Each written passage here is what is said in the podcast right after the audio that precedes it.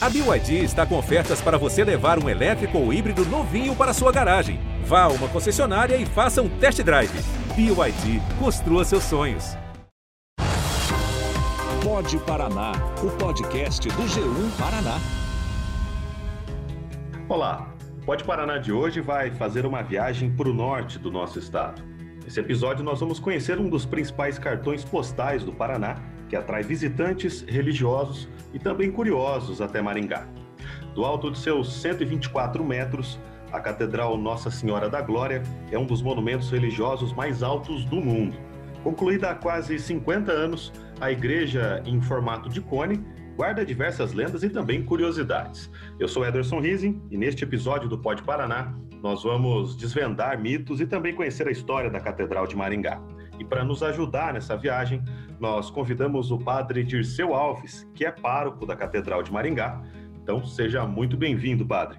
Maravilha, eu que agradeço a oportunidade de participar com vocês dessa, desse programa e esclarecer as dúvidas que todos né, possam ter. Que bom, legal. Hoje eu também estou na companhia do repórter do G1 Paraná, lá na cidade Canção, Wesley Bischoff. Tudo bem, Wesley? Tudo certo, e aí? Tudo bem também. Padre, para a gente começar, eu queria saber sobre uma história é, que, para quem mora na região de Maringá, já ouviu falar bastante, né? É, é, verdade que o projeto da catedral ele foi inspirado em um foguete, né? De fato, de fato, essa história é, é verídica. Essa é uma parte verídica. Na década, no final da década de 50, houve uma, uma corrida né, para a questão espacial, para envi enviar os satélites e assim por diante e, de um modo especial, uma corrida entre a Rússia, a União Soviética na época, e, e os Estados Unidos. E, e, aí a Rússia foi lançando Sputnik 1, 2, 3, até o décimo, né, na época da, da Catedral. E, mas o, a, a, inspiração que Dom Jaime teve nesse momento foi que quando, na, da criação da, da Arquidiocese de Maringá, da Diocese de Maringá, é, se publicaram num jornal é, dois funcionários norte-americanos ao lado de uma ogiva que ia, que ia ali junto com o satélite para propulsionar esse satélite. E essa ogiva tem esse, esse formato né, né, da catedral. E o Dom Jaime, vendo essa ogiva, é, ele, ele deu aquele, aquele start ali na hora e colocou uma cruz, a caneta ali em cima e falou, olha, está aqui a catedral. É claro, ele tinha para essa catedral não era simplesmente uma coisa lisa, um cone e pronto. Ele tinha um projeto muito mais, diga assim, arrojado é, para a catedral. Mas a ideia inicial foi esta. Né? Diante dessa ogiva, que é norte-americana, é, que ele, ele, teve essa inspiração de, de criar essa a catedral, é, porque o Dom Jaime era uma pessoa muito muito atenta, muito moderna, né, para sua época. É, era um empreendedor, um visionário, no bom sentido assim, algo, alguém muito, muito especial. E tanto é que essa ogiva, essa, essa, a catedral, é, hoje, se você ver a catedral, ela tem as capelas em volta, né? São 12 capelas. E 16 capelas. É, essas capelas eram para ser levadas no meio da catedral, era para ficar suspensas é, é, essas capelas e seria como uma coroa, né, a coroa de Nossa Senhora. Então imagina eh, se, se nós achamos que a catedral é uma é coisa arrojado demais, se essas capelas fossem suspensas, seria incrível, incrível. É, mas aí o arquiteto na época, é, diante das condições é, da tecnologia da época, não aceitou esse projeto, falou não, vai ficar muito, é, muito peso suspenso, é perigo, é um perigo, é um perigo muito grande. Aí, então elas foram construídas na base da catedral. Mas seria show né, se fosse assim, é, de acordo com a ideia inicial de Dom Jaime. E é muito engraçado até porque é, o Sputnik, né, que é o foguete que é usado aí nessa lenda, né, a palavra significa é, algo perto de Deus ou tentando se aproximar de Deus, né? E como o padre falou, a arquitetura da época era bem diferente da de hoje, né? A, a, a catedral foi concluída em 1972, mas a construção dela começou em 1959, né? Então demorou 13 anos para ser concluída. ela passou por reparos, né, padre, recentemente. O mirante, inclusive, que dá uma vista ali 360 graus para Maringá, ficou fechado. Como é que está hoje? Dá para visitar? Tem alguma previsão para reabrir esse mirante? Olha, é, é, com dor no coração que eu digo que não dá ainda. É, e uma coisa muito simples que está faltando: o elevador já está pronto há um ano. É, já pode, já, já, os funcionários já usam é, esse elevador, já fizemos vários testes ali, ele está funcionando bem. Mas nos andares, são 17 andares até o mirante, nesses andares tem obras. E, e como tem obras, é, claro, poderíamos liberar o, o, elevador, as pessoas sobem e descem para o elevador. Mas vai que surge um problema no elevador, eles têm que descer, né, têm que descer pelas escadas. E até mesmo o corpo de bombeiros não pode liberar o elevador se não tiver uma via de saída de segurança. É, então, então é, é, uma dor no coração que as pessoas estão já há quase que 10 anos privadas dessa, desse acesso ao mirante. E, mas eu creio que em pouco tempo, um ano, meio, dois anos no máximo, já vamos poder liberar né, elevador e também as escadarias para que eles tenham acesso a, a, ao mirante. E, e, de fato, Wesley, é, a catedral, é, feita naquela época, a, a tecnologia e também os, os, os instrumentos para compactar esse concreto, para vibrar esse concreto, é, não tinha condições. Era muito simples, nas, nas pancadas ali, para vibrar esse concreto.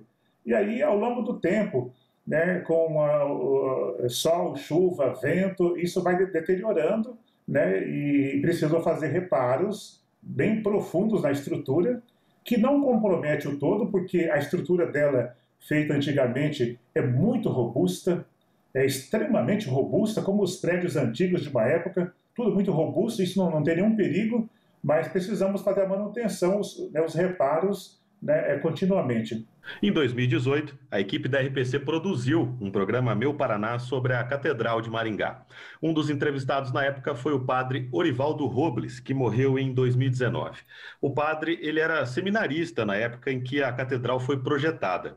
Nessa entrevista que a gente vai ouvir agora, ele relembra uma história muito engraçada daquela época. Vamos ouvir. Eu me lembro, em 1960, houve em Curitiba o sétimo Congresso Eucarístico Nacional. Nesse Congresso Eucarístico foram colocadas várias coisas que havia no Paraná. E foi levada para Curitiba a maquete da Catedral de Maringá. Eu me lembro que eu vim de avião com aquele desculpa a palavra, aquele trambolho que era enorme, né? E as pessoas olhavam para aquilo e eu dizia que aquilo era uma igreja. Ninguém acreditava. Todos dizendo, mas não é possível. Isso aí é uma. Sim, isso aqui é uma igreja. Vai ser a igreja de Maringá. Alguém vai fazer isso aí como igreja? Quer dizer, havia uma reação assim de, não diria de revolta, mas de repulsa a ideia daquilo como igreja. Gente, era uma armação de ferro para todo lado, que eu me lembro que a gente ficou aqui em cima olhando lá para baixo, ferro para todo canto. Aí eu tive uma sensação de riso, eu não, não segurei, acho que eu devo ter rido uns 15 minutos. E ele olhava para mim assim assustado.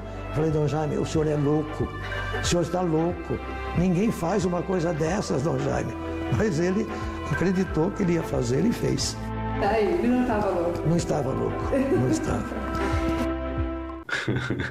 Padre Dirceu, é, hoje a catedral é visitada por milhares de pessoas todos os anos, né? Me parece que esse pensamento, esse sentimento de repulsa, ele foi transformado numa admiração, né? O que, que o senhor percebe que as pessoas, é, como que as pessoas reagem, né, quando conhecem a catedral?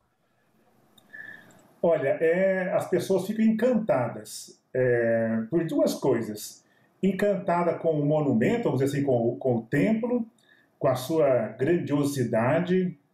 É, já fora da catedral, eles admiram esse tamanho de igreja, e quando eles entram, então, é, a, o quanto ele é grande, espaçoso, aquele cone, a parte interna. Na hora da celebração, estou rezando a missa lá, e eu vejo as pessoas entrando rapidinho, eles dão alguns passinhos a mais, vão até embaixo e olha para poder ver aquele cone, e, enfim, é, é um espanto gostoso, é, provoca algo muito gostoso. E esse, esse é, uma, é uma sensação que eu vejo que eles falam.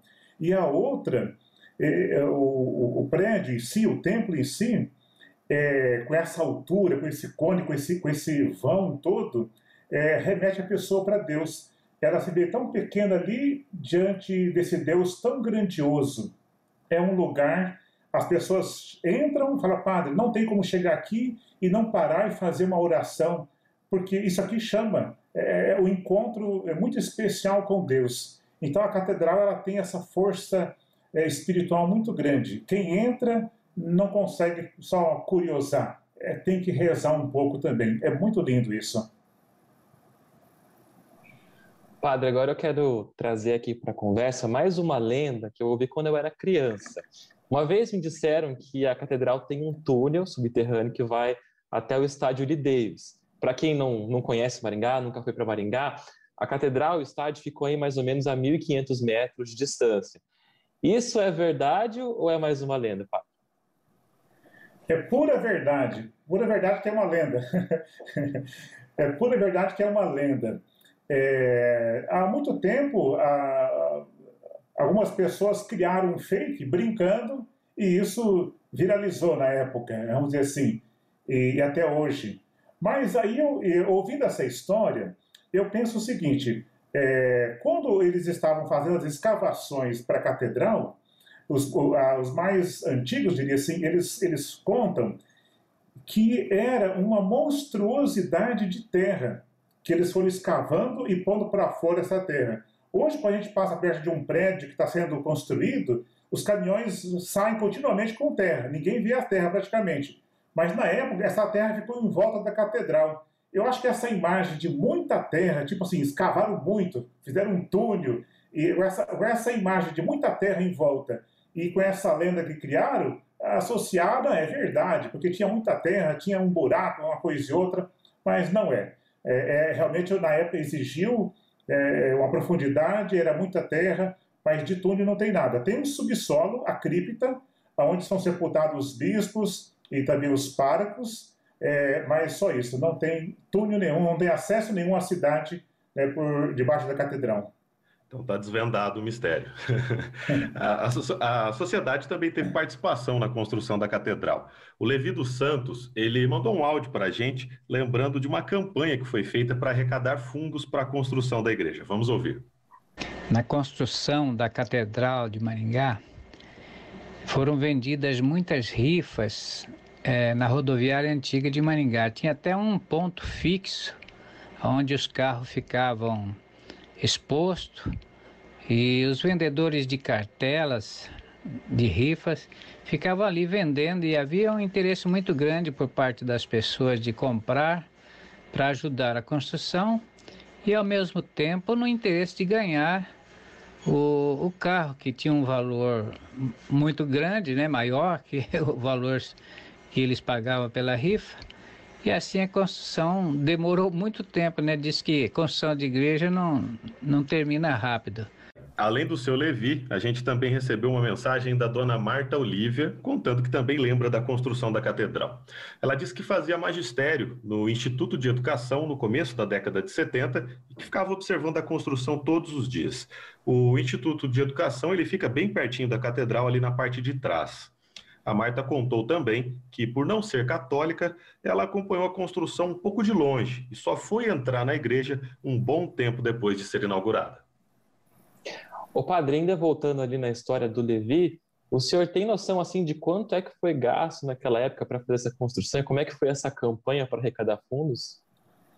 Olha, foi uma campanha assim extraordinária. E o Dom Jaime aí junto à frente desse projeto todo você tem uma ideia, calcula-se que usaram é, 30 mil sacos de, de, de cimento. É, 30 mil sacos de cimento. 600 toneladas de ferro. É, 3.600 metros cúbicos né, de, de areia. 4.100 metros cúbicos de pedra. É, é assim, é algo, é algo grandioso vieram quase 2 mil metros quadrados de piso, né, daquele granito, ouro velho que tem ali na catedral. Então, os números são, assim, monstruosos. É, é uma, e ainda hoje, quando você vai fazer uma reforma na catedral, qualquer coisinha é 500 mil, né, 1 bilhão, porque é uma obra muito grande, muito grande. é mais de 5 mil metros né, cúbicos, né? É, é, é muito, muito grande. Bom, ela tem quase 50 anos, né? Vai ser cinquentona de inauguração no ano que vem, né? E com o tempo ela foi se modernizando. Hoje em dia, à noite, chama muita atenção aquela iluminação, né? Cores diferentes, vão variando com o tempo, né? Como é que funciona, padre, a escolha dessas cores? Tem algum motivo especial, alguma data comemorativa? Como é que funciona? Uma ótima pergunta. Essa iluminação, ela não é da catedral, ela é pública, é do município. E para se chegar a esse, esse, acordo, então fizeram um contrato entre a prefeitura e a, e a Mitra, a catedral.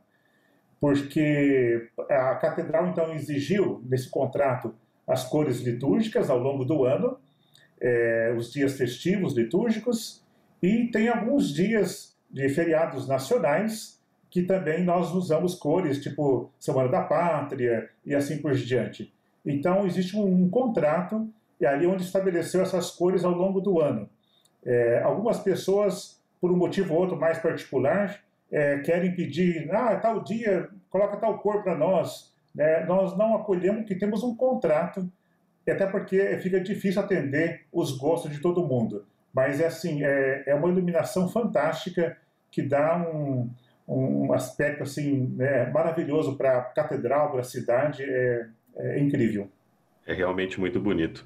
Padre, é, a gente está chegando ao final desse nosso episódio. Muito obrigado pela sua participação e por trazer tanta informação aí e também desvendar algumas lendas né, relacionadas à catedral. Muito obrigado a vocês. Deus abençoe o trabalho de vocês, a missão de vocês e levar essas informações, levar essas notícias ao nosso povo. Quando passar por Maringá, vocês estão nos ouvindo, venham nos visitar, venha visitar a catedral. E vale a pena mesmo. Wesley, obrigado pela participação mais uma vez. Obrigado, até mais. É isso, gente. Se você quiser mandar o seu comentário, fazer uma crítica, uma sugestão para o Pode Paraná, é só usar o aplicativo Você na RPC. Muito obrigado pela companhia e até a próxima semana. Este episódio teve a apresentação de Ederson Risen e Wesley Bischoff. Wesley também produziu o programa. O Richard Nakata fez a edição de áudio. A edição executiva é da Bibiana Dionísio e a coordenação é de Sérgio Tavares. Na direção de jornalismo, Luciana Marangoni.